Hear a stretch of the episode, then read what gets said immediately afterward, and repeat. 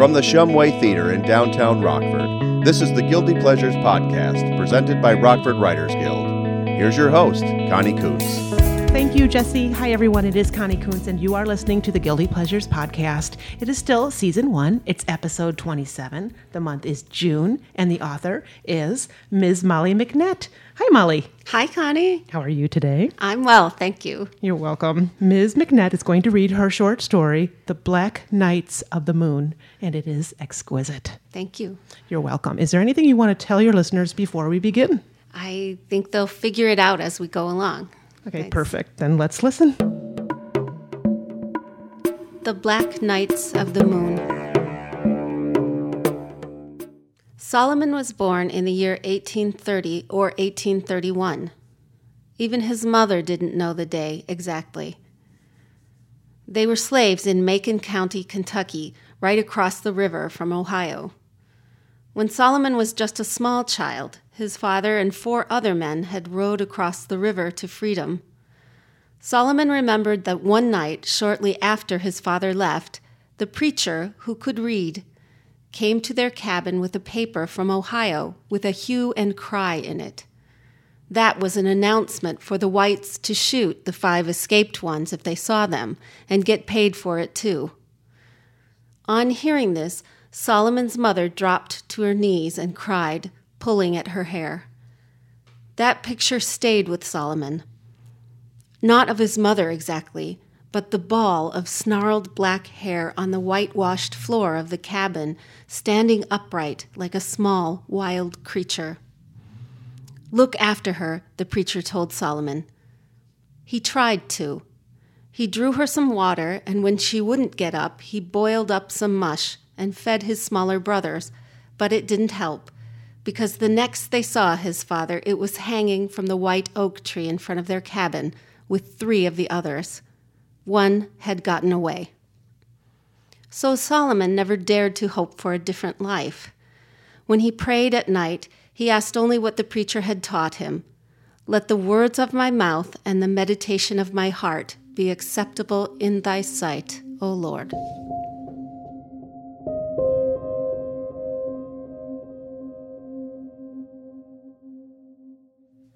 When Solomon was 12 or 13, Old Mars, their master, died. His son, Lil Mars, became their new master. They did not call him Lil Mars to his face, though he might not have minded.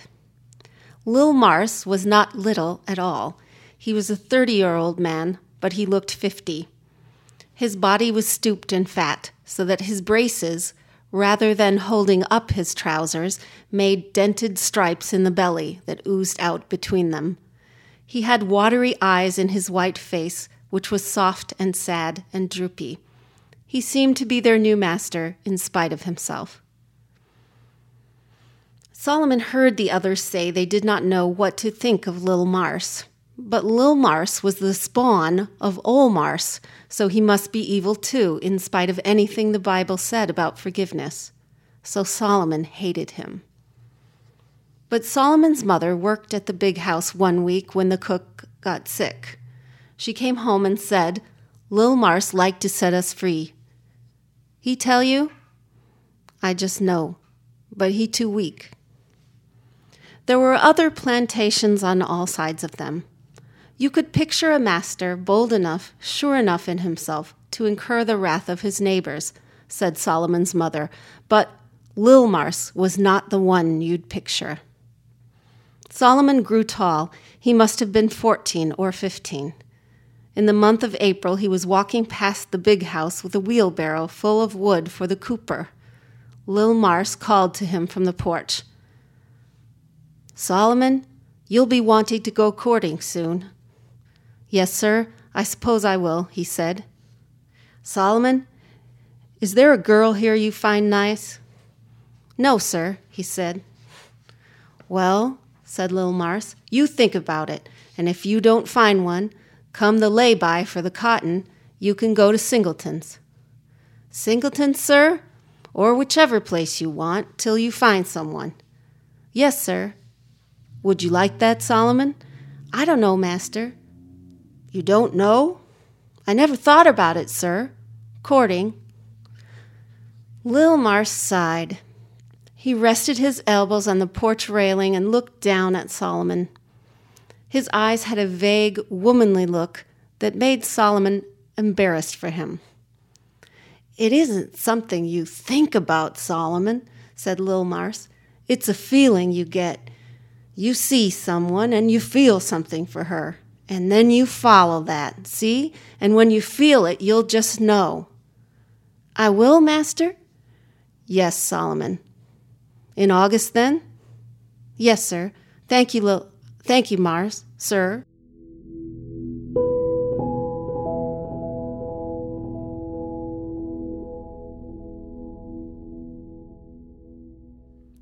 Then he saw what his mother meant. Lil Mars hardly seemed evil. He was a reluctant master. He seemed shy of Solomon, even. Soon after this talk with Lil Mars, love began to occur to Solomon. At night, he prayed two things Let the words of my mouth and the meditation of my heart be acceptable in thy sight, O Lord. And if it be acceptable, let me find someone to love. And not long after his mind had taken up the suggestion, the world seemed to conspire. It was blossom time.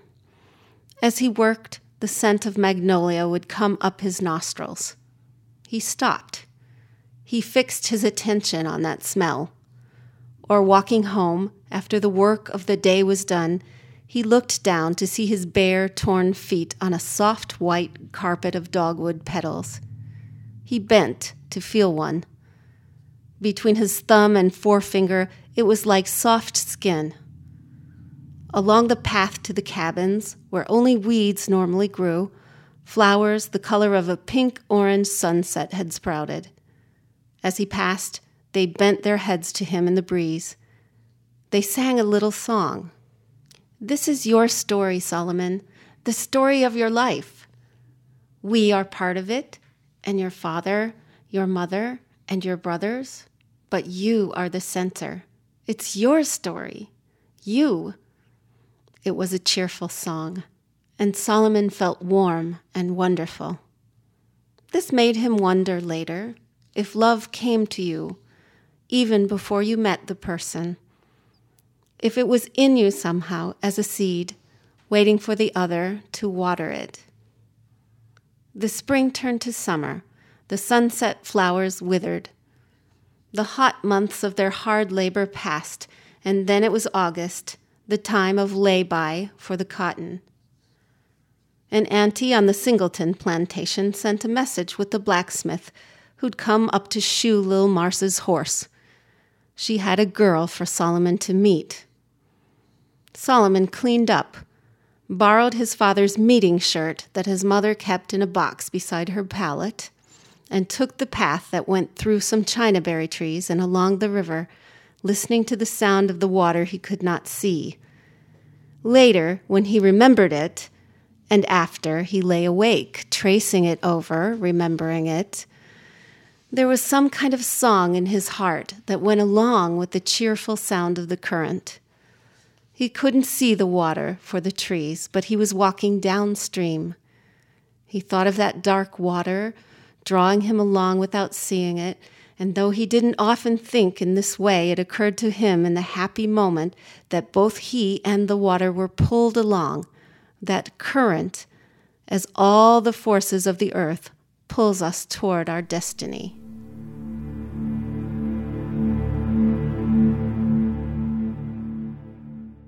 He got to the Singleton place and asked for the auntie who brought the girl. At first, he didn't really look at her. They sat on the auntie's pine bench together, the auntie beside them, so they had to sit close together closer than he would have dared hope for. Her name was Rebecca. She was quiet, much darker than bright Solomon.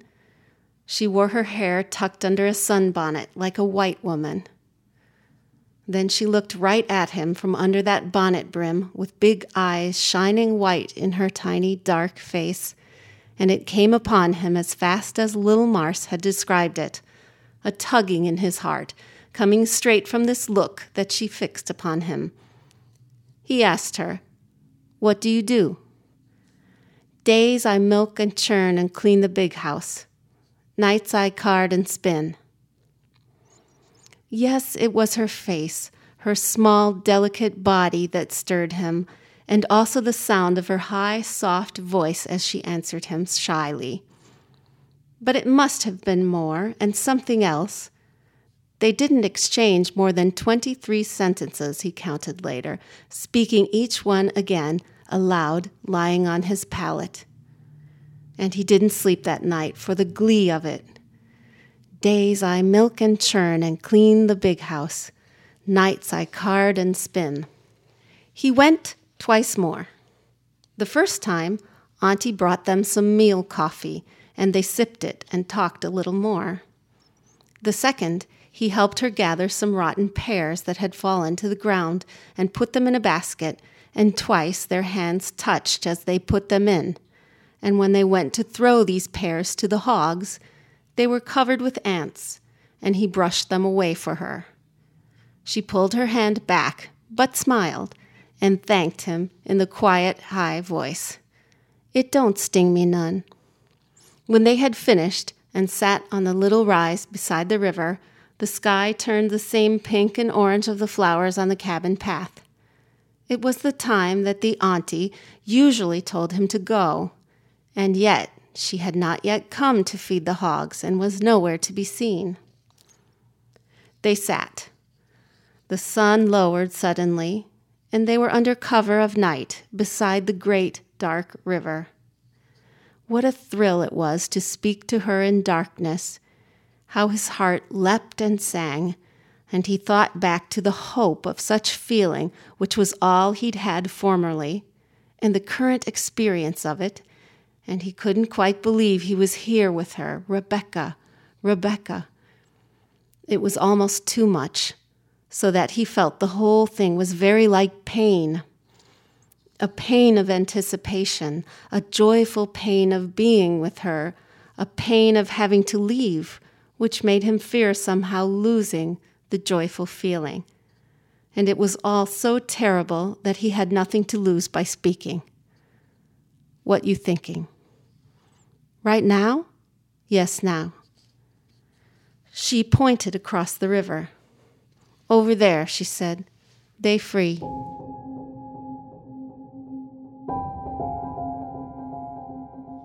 He didn't think too much of her words then because his own words were not what he felt. When he asked her, What do you do? he was saying, I'm pleased with you.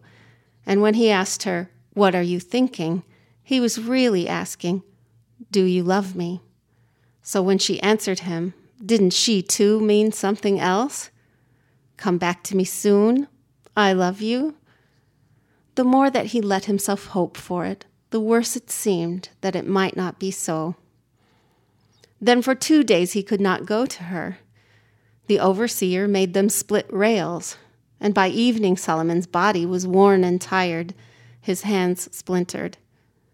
From his father's box he took the corncob pipe and a pinch of tobacco that his mother always kept there, and he thought he might share it with Rebecca and put it in his pocket. He went to Lil Mars and said, Please, master, may I go? Mars only smiled. I'm glad you found one, Solomon, he said. Yes, sir, Solomon said, fingering the pipe in his pocket, bending the toes of his right foot up and then the left, because it was a torture to stand and wait for the answer. A few good days will make her more eager, Solomon.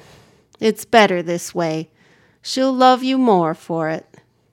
Solomon threw the pipe down on the porch it skittered across the edge and off the edge into the grass. A cat yelled. How you know, Lil Mars? he yelled. To speak to a master that way, it was unheard of. Solomon's face was hot, and he wanted to hide himself. But Lil Mars only nodded. I was young too, Solomon, he said sadly. That's all.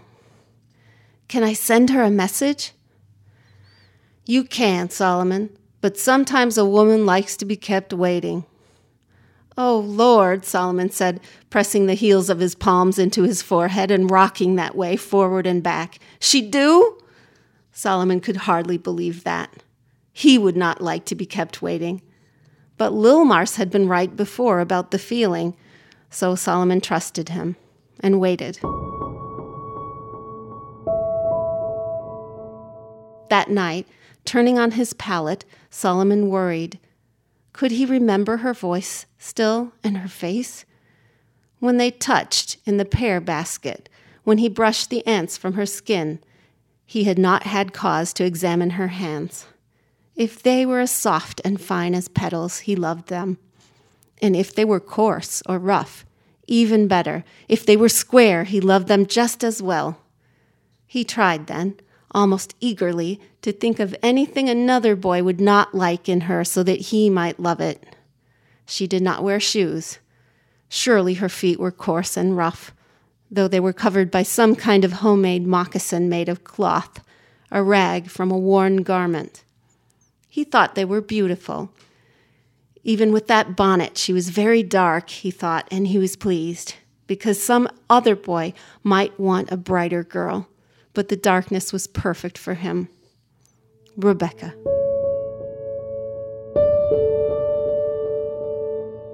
Two long days passed.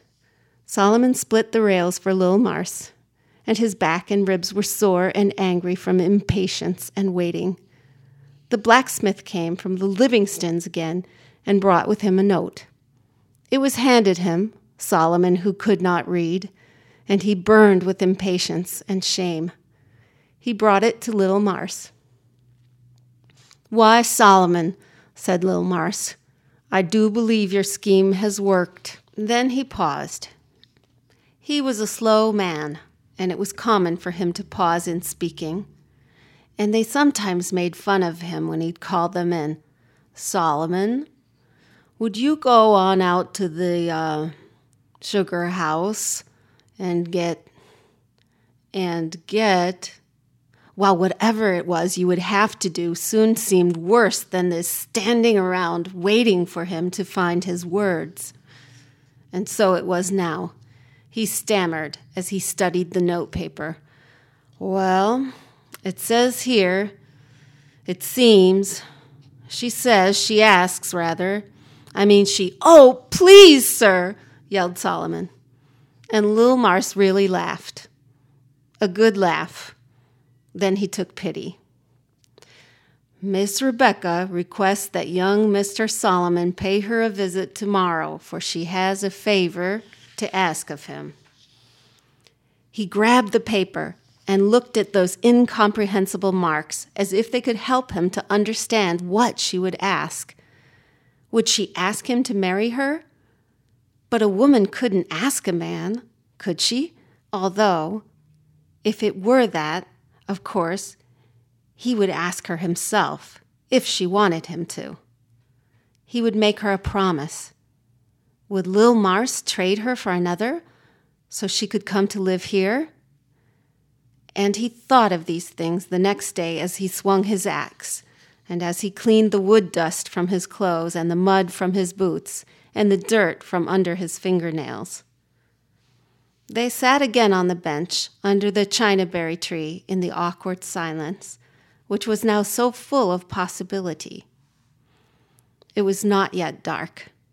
The auntie was next to Rebecca, looking away, and Rebecca was next to Solomon. It was hard to breathe. She said, I want to ask you. Yes? Would you row me across the river? Across a river? His heart seized. He thought, no, and yes, of course, in the same breath. He'd said, all right, as if she'd asked for something easily given or something he'd expected. The auntie sat forward on the bench and craned her neck at him. Row you there for something caught in his throat. For good? She has someone to meet her on the other side, said the auntie. She'll be taken care of there. She explained what Solomon had to do. Auntie would show him where the skiff was tied, They could go down past Singleton's, she said. The river's narrow there, just two miles across, ain't it? And Solomon nodded, though he didn't know where the river was narrow and where it was wide, or how long it would take to row two miles, but he nodded as if he knew. And when you get near, look for a lighthouse. Row to the light. Someone would say these words Is not this the fast that I choose? And Solomon should answer, To loose the bonds of wickedness. And that would mean he had the right person, and then they'd pull him into the shore. Be careful coming back, Auntie said, in case anyone's caught her missing, and tie up the skiff, and you'll be done. Solomon looked down toward his hands. His heart beat hard in his chest. He felt that he did not exist. He was swallowed up by disappointment and shame. If she loved me, why would she go? But he could feel Rebecca's eyes on him. She was smiling. Then a second thing happened that Lil Mars hadn't prepared Solomon for. He knew quite suddenly what it was to love someone, what the flowers were singing about. Solomon was the actor in the story because there was a goodness in him that came before Rebecca, some kind of goodness that was not his own, really, but his to use somehow. And he took Rebecca to freedom that very night after the sun went down. The moon never did come up, and they sat in the skiff in darkness with only the sound of the water and the oar dipping and pulling. They didn't speak. Maybe there was nothing left to say. He found the light and got near and said what he should say, and she was gone. He rowed back safely.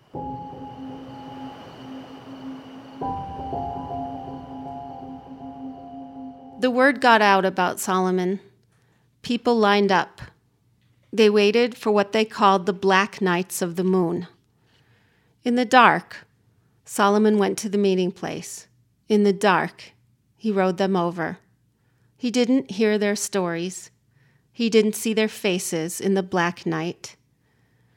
Years later, when people told Solomon's story, they said, Well, wasn't that also the way of the Lord and Savior?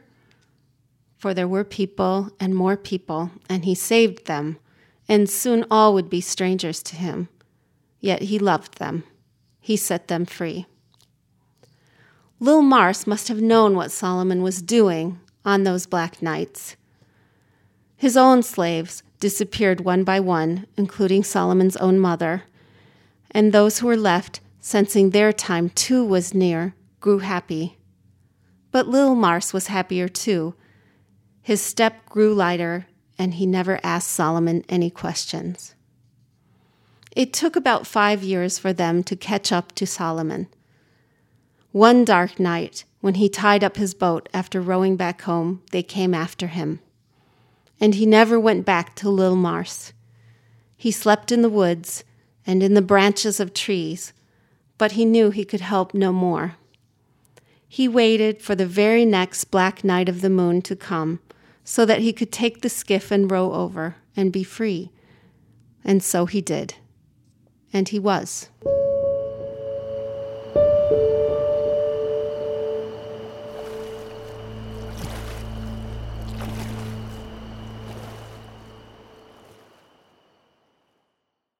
That was fantastic. Thank you. That story feels familiar, but it's brand new. It's it's very insightful. It's very fresh. But I feel this story. I feel like I know this story. And I was wondering if you could talk about how you wrote this, how you came to write this, uh, what was your research going into it.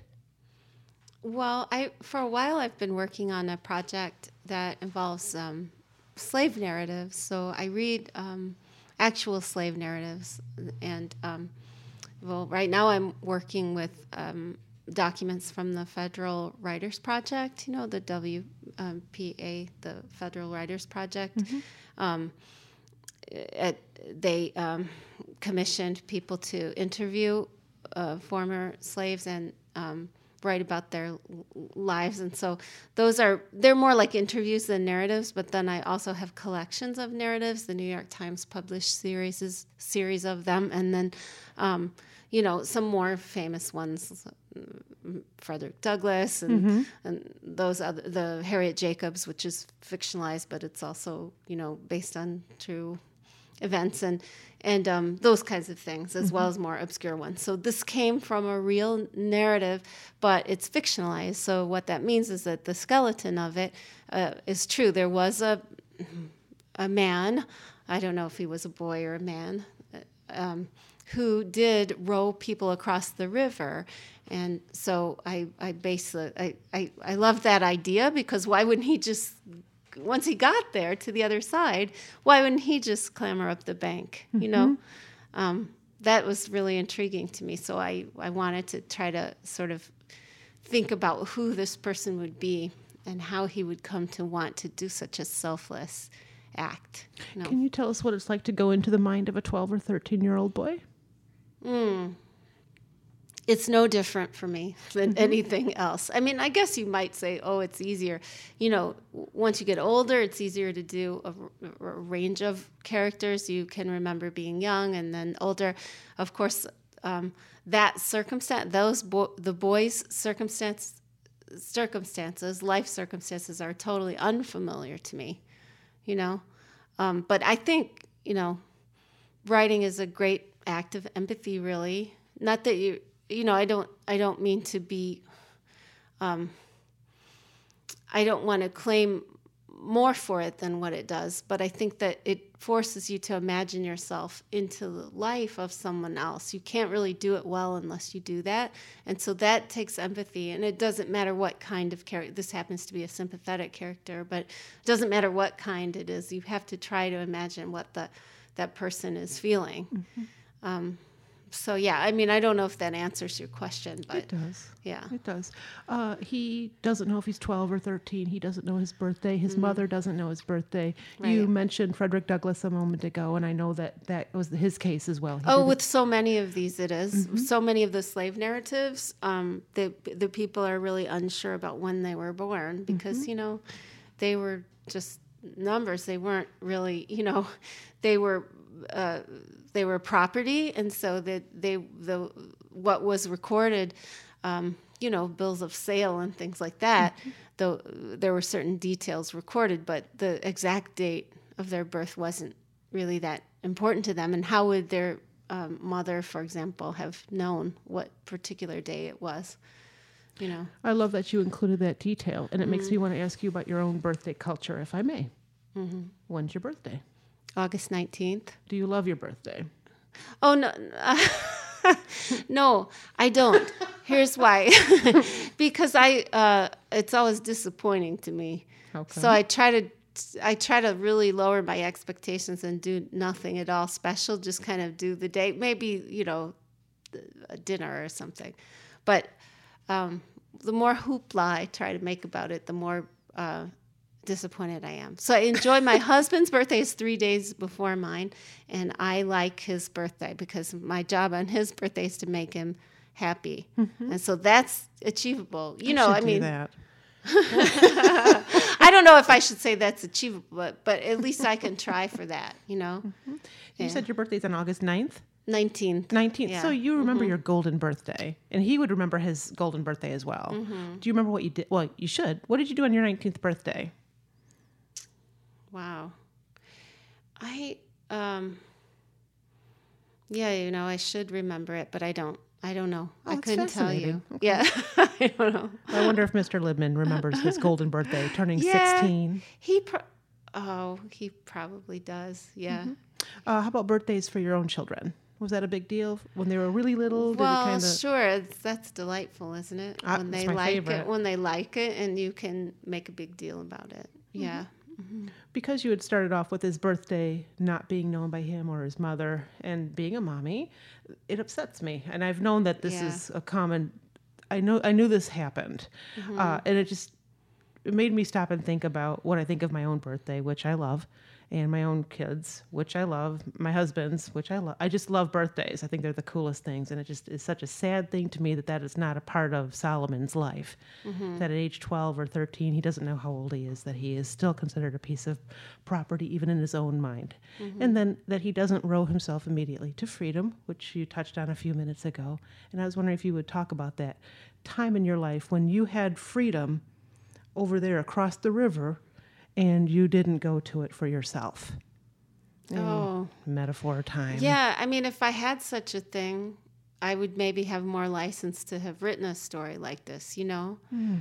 That's all imaginary, you know? I mean, I I couldn't pretend to have such an experience because I don't have. So this is what Uh, we've talked about this earlier. I hope you don't mind if I say, but before you know, before we started recording today, we were talking about what it, it you know what it means to sort of write as a white person the this the story of someone who's black, you mm-hmm. know, um, and then to write as a white person who's you know never known anything close to what slavery would be, mm-hmm. to write about the experience of having been enslaved. It's not, you know, I'm not even sure that I should do something like that. The only thing I can say is that I feel like the more that I read these stories, the more that I understand it. It is upsetting to me, but the more that I, um, you know, the more that the experience of it seems to penetrate my understanding, you know, and that I don't think we can get enough of. And so, um, you know, that's my excuse for it, you know? Uh, excuse? It's not an excuse. I don't think that you need to excuse yourself. I think you should write whatever you want. I think everybody should write whatever they want. And I think this is brave and insightful and important work. And I'm so glad you're sharing it with us. And I and I did want to ask you, what is it like to be white writing about something that is considered black? How does it, you know, does it challenge you when you're in the middle of the process? Do you think about it before or, and after? What is your process going into something that is so challenging and different from you? Well, when I read these narratives that are real narratives, original narratives, or interviews, um, then I'm just reading with great interest this these people's stories, and I can, you know, like I, it's so emotional for me. I really do feel um, so much empathy with them and with their stories. It's I can't read too many of them because it's hard to read actually. Um, I feel like you know it makes me want. So the impulse to write sometimes comes from reading something, you know, um, and sometimes it's from reading something that's really well written and that inspires you. But these aren't written things. Mostly they're narratives that or they're interviews with people you know so i'm, I'm really it, it's even more direct. It's just their story. And um, you know so recently i was reading this story of a guy who it's just his attempts to escape over and over and over and over again and so many horrible things happened to him and yet he still tried to you know still over and over and over again. He tries to go he gets caught he gets brought back he gets beaten he tries to go again you know over and over. And you know you just uh, you just feel like oh how long is this going to go on until he gets free? You know you really get involved in it.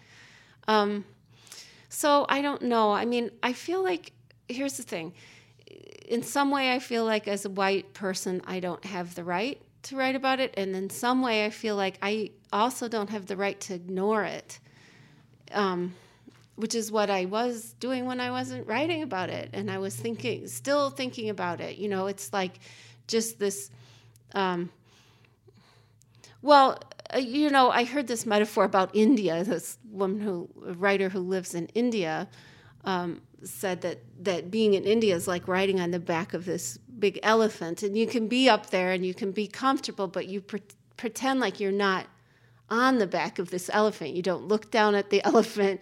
You don't know what the elephant is going through, and you're born along through life like that, you know. Mm-hmm. But um, you are actually on the elephant, you know. So I mean, this horrible thing happened not so long ago, mm-hmm. you know. So um, to me, it just seems like something you have to look at. And then also, I think writing other historical pieces made me see. The very first one I wrote, I thought, well, I put it away in a drawer and thought, well, I can't really publish that because, you know, what do I know about that? And then it, you know, when when I started like thinking about it more or those things got received a little better, I thought, oh, it it is you do fail at this a little bit. Like you're never going to get it just right, but it's sort of the attempt that um, held my interest. You know, just trying to aim at something that might be a human connection with this person who lived a long time ago. You mm-hmm. know. So, well, I find your writing has a very healing touch. There is something that we talked about off mic, and we don't have to include this in the interview if you don't want to. We'll just simply take it out. And that is, you thought maybe the next story about the wet nurse and the infidelity might not be appropriate. Do you know what I'm talking about? Um, yeah. Okay. I was wondering why you thought it might be too dark of a story. Because I think it's well, a beautifully written. Um, because it ends in so much violence. It's it's very violent. Am I giving it away? No. I don't know uh, what order everything's going in, but oh. you know, I might be spoiling something. The end is violent because there's a lot of violence mm-hmm. in this story. The original story, so it's based on a Chekhov story mm-hmm. called Sleepy. Yes. You know, yes. Um, and in that story, it's also very disturbing and very violent. Mm-hmm. You know, and there's also sort of a, there's a servant in that in that instance, a servant mm-hmm. girl who, um, you know, ends up killing a baby because she um, hasn't slept for so long. Mm-hmm. And that is also a really disturbing and violent story. But by the, by the t- end of the story, you can see um, you're really inside her head and you can see how it happens. Mm-hmm. You know, the baby is the thing that's preventing her from sleeping. So in this story, it's much different. Mm-hmm. You know, um, but the, the violence is there and the lack of sleep is there. Anyone who's had a child can relate, mm-hmm. a small child can relate to those um, months that you spend without having sleep and how you sometimes feel like you're going insane progressively. And um, so to that I could relate and I was interested, you know, in if you if you took that situation and sort of multiplied it, what um, someone might do. Mm-hmm. Yeah. I totally understand. Mm-hmm. Well, I'm very excited to record that story. And I was just uh, surprised that you thought maybe it wouldn't be appropriate for the podcast. And I kind of wanted you to talk through that, what was going on in your head when you were thinking whether or not this would be appropriate. Mm-hmm. And you did. Um, yeah, I mean, I just, uh, to me, the image is pretty strong at the end. You know, I mean, it's pretty, there's a pretty strong, violent ending. Um, and it, but you know, I think also it's not when you're we're when they were living in a time when their slaves were not thought of as human beings. You know, even in the first part of the story, she's just a toy. She's not, you know, so she's a toy who's treated really nicely. Then she's a toy who's who's you know, basically murdered, mm-hmm, right? Yes. Because her life doesn't mean anything. So over and over again, and this is a Ta-Nehisi Coates line, and I don't know if you're familiar with his mm-hmm. work, but um, you know, um, he I can't say it verbatim, but there's the idea of the black body, you know, that like it, it if if you're black and especially a black man, young black man, your body's not your own, you know, like you don't you don't have rights to that. or you feel you don't, you know? And um, of course, it's, it was just literally true then, right? So um, I think, um, you know, I, I guess after reading some of his work, I've been thinking more about that too. I, I read it after I wrote this story, but it, the more I read these narratives, the more that image comes up again and again. You know, yes. the, um, the idea of the body itself being um, being the property of of another person. I'd yeah. say that's a very timely theme. Mm-hmm. And we yeah. could delve into that if we wanted to, or we could circle mm-hmm. back to mm-hmm. Solomon. I'd rather circle back okay. to Solomon if that's okay. okay. Uh, mm-hmm. Uh, when he does row himself to freedom, I know how I feel. How do you feel when that happens for him? Of course, I want him to row himself to freedom. Mm-hmm. You know, I want that. I don't even think you know. I had I read this at a reading. Somebody asked me, well, do they meet up? Does he then meet up with the girl? and I thought that was such a, um, it was a funny question. I mean, I, I see why people, somebody would wonder about that because I did set it up so much as a love story, but it really wouldn't ever enter my mind that Mm-hmm. that, that would happen because at that point he's sort of, his love has become a different and sort of greater kind of love. He's Mm-hmm. his love has expanded. You know, ideally everybody should, you know, everyone's love um, should expand in that way. You know, like your love for another person should sort of teach you how you might love everybody. You know, and um, that's sort of the idea of it, I guess. Um, most of this takes place outside. Could you tell us about your own commitment to the outdoors? Ooh, well, you know what's interesting is that a lot of these things, I'll tell you a secret, I don't know what they're like. I don't know what dogwood petals are like. I've researched them and seen pictures. I have no idea what they feel or smell like. I don't know what a china berry tree really looks like. I just, you know, like these are, and maybe there's even, um, you know, cliched images of the South, but I just looked up things or took things from the narratives that I wrote that seemed to fit um, with some of that um, flora and fauna, you know? I do Wonderful. Today, I know for a fact you were in a kayak on a pond rowing yourself. That's right, I do. Yeah, yeah. I'm the fortunate. um, no, I shouldn't say owner. My parents own it, but there's a little pond on a, a property that adjoins ours. That's my parents' um, property, and there's a little pond on that property that's a spring-fed um, pond. It's super cold. You can barely swim in it, but it's a lovely summer spot. You know, and so good a good place to go and mull things over. and I was wondering if you perhaps thought of Solomon today, since you knew you would be sharing this story. Oh. Did you think about him at all? I, I think I think about him pretty often. I don't. I can't remember in a precise moment, but I think about him sometimes. I'm more likely to think about what I'm currently working on, but I didn't read today, so um, there wasn't anybody's uh, a story that was in there today. You know. I understand. Yeah.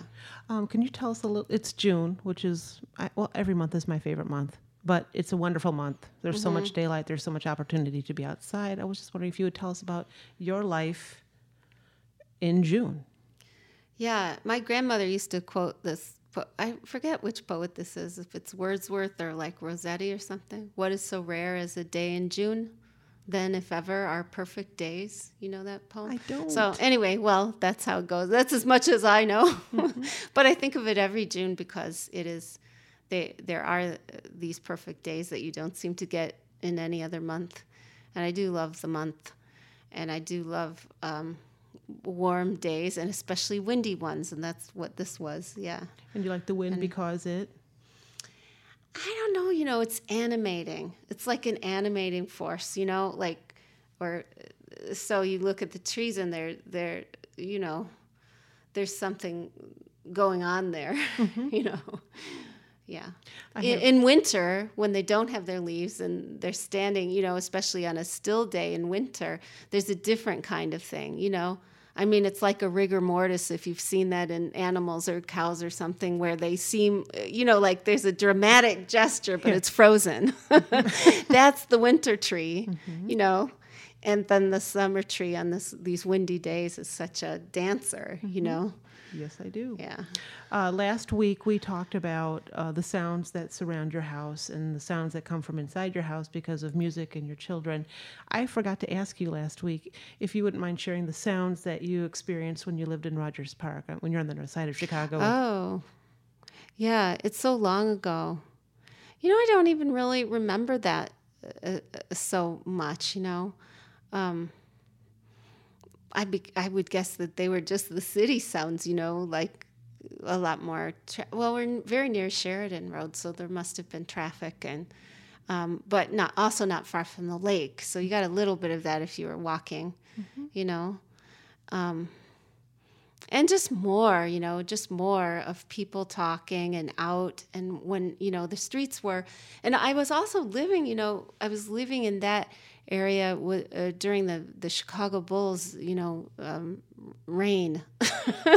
And so what one thing i do remember is coming having watched the uh, one of those championship games and coming out into the streets and people hanging out the windows and yelling and screaming and you know how the whole city was involved and i'm not a sports fan but you know i somebody said to me when i moved to the city you, you might not be a sports fan now but you can't live in chicago and not be a sports fan and of course i just hit the right era there mm-hmm. and so i did become for a short time i jumped on the bandwagon and, is there anything that you uh, can tell us about Chicago from your perspective now? Do you like to go back? Do you care if you never go back? Do you ever, you know, what is your relationship with this amazing city that's so close to us? Ooh, I do love it, but I feel like it's farther away than it really is. I don't know. I mean, it now it just is a great effort to try to like drive there and go there and I'm not that great of a driver, you know, like I never learned how to drive in traffic.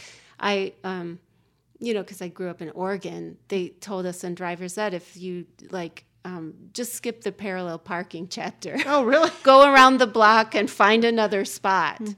Like as if we would never go anywhere where we needed to parallel park. So I'm not good in traffic. I don't think fast. If I'm talking to someone who's passenging with me, mm-hmm. I'll slow down. you know, like I'm very irritating as a driver. You would not like to be a passenger in the car I was driving. That's I'm, uh, very you know, funny. So anyway, um, I don't know. Um, I miss the city and I like to vacation in cities and be in cities in small doses. But I guess I'm, you know, I grew up here, so mm-hmm. this is what I'm used to, and it's comfortable for me, and I can work here. So that's all I want is like a place that I could work, you know. Yes.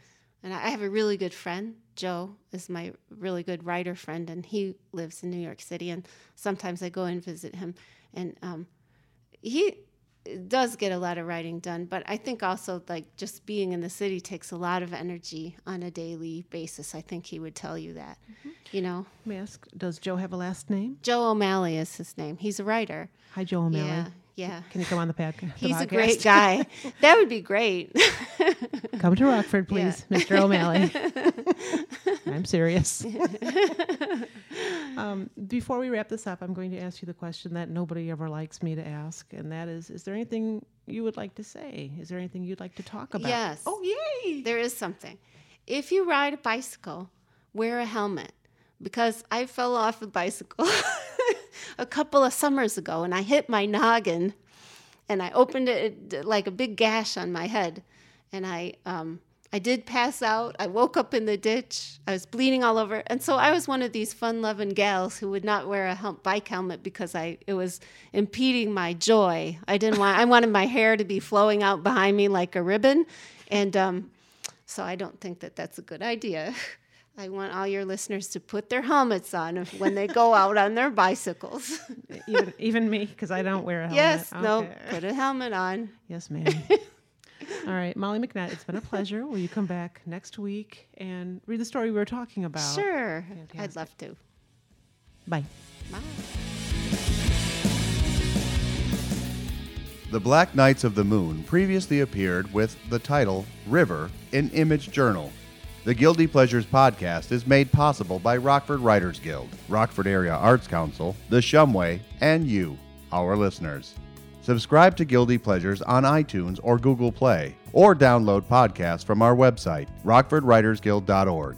Email feedback to editor at rockfordwritersguild.org. Follow us on social media. We're on Facebook at Rockford Writers Guild and Instagram and Twitter at Guilty Pleasures. Thank you for listening.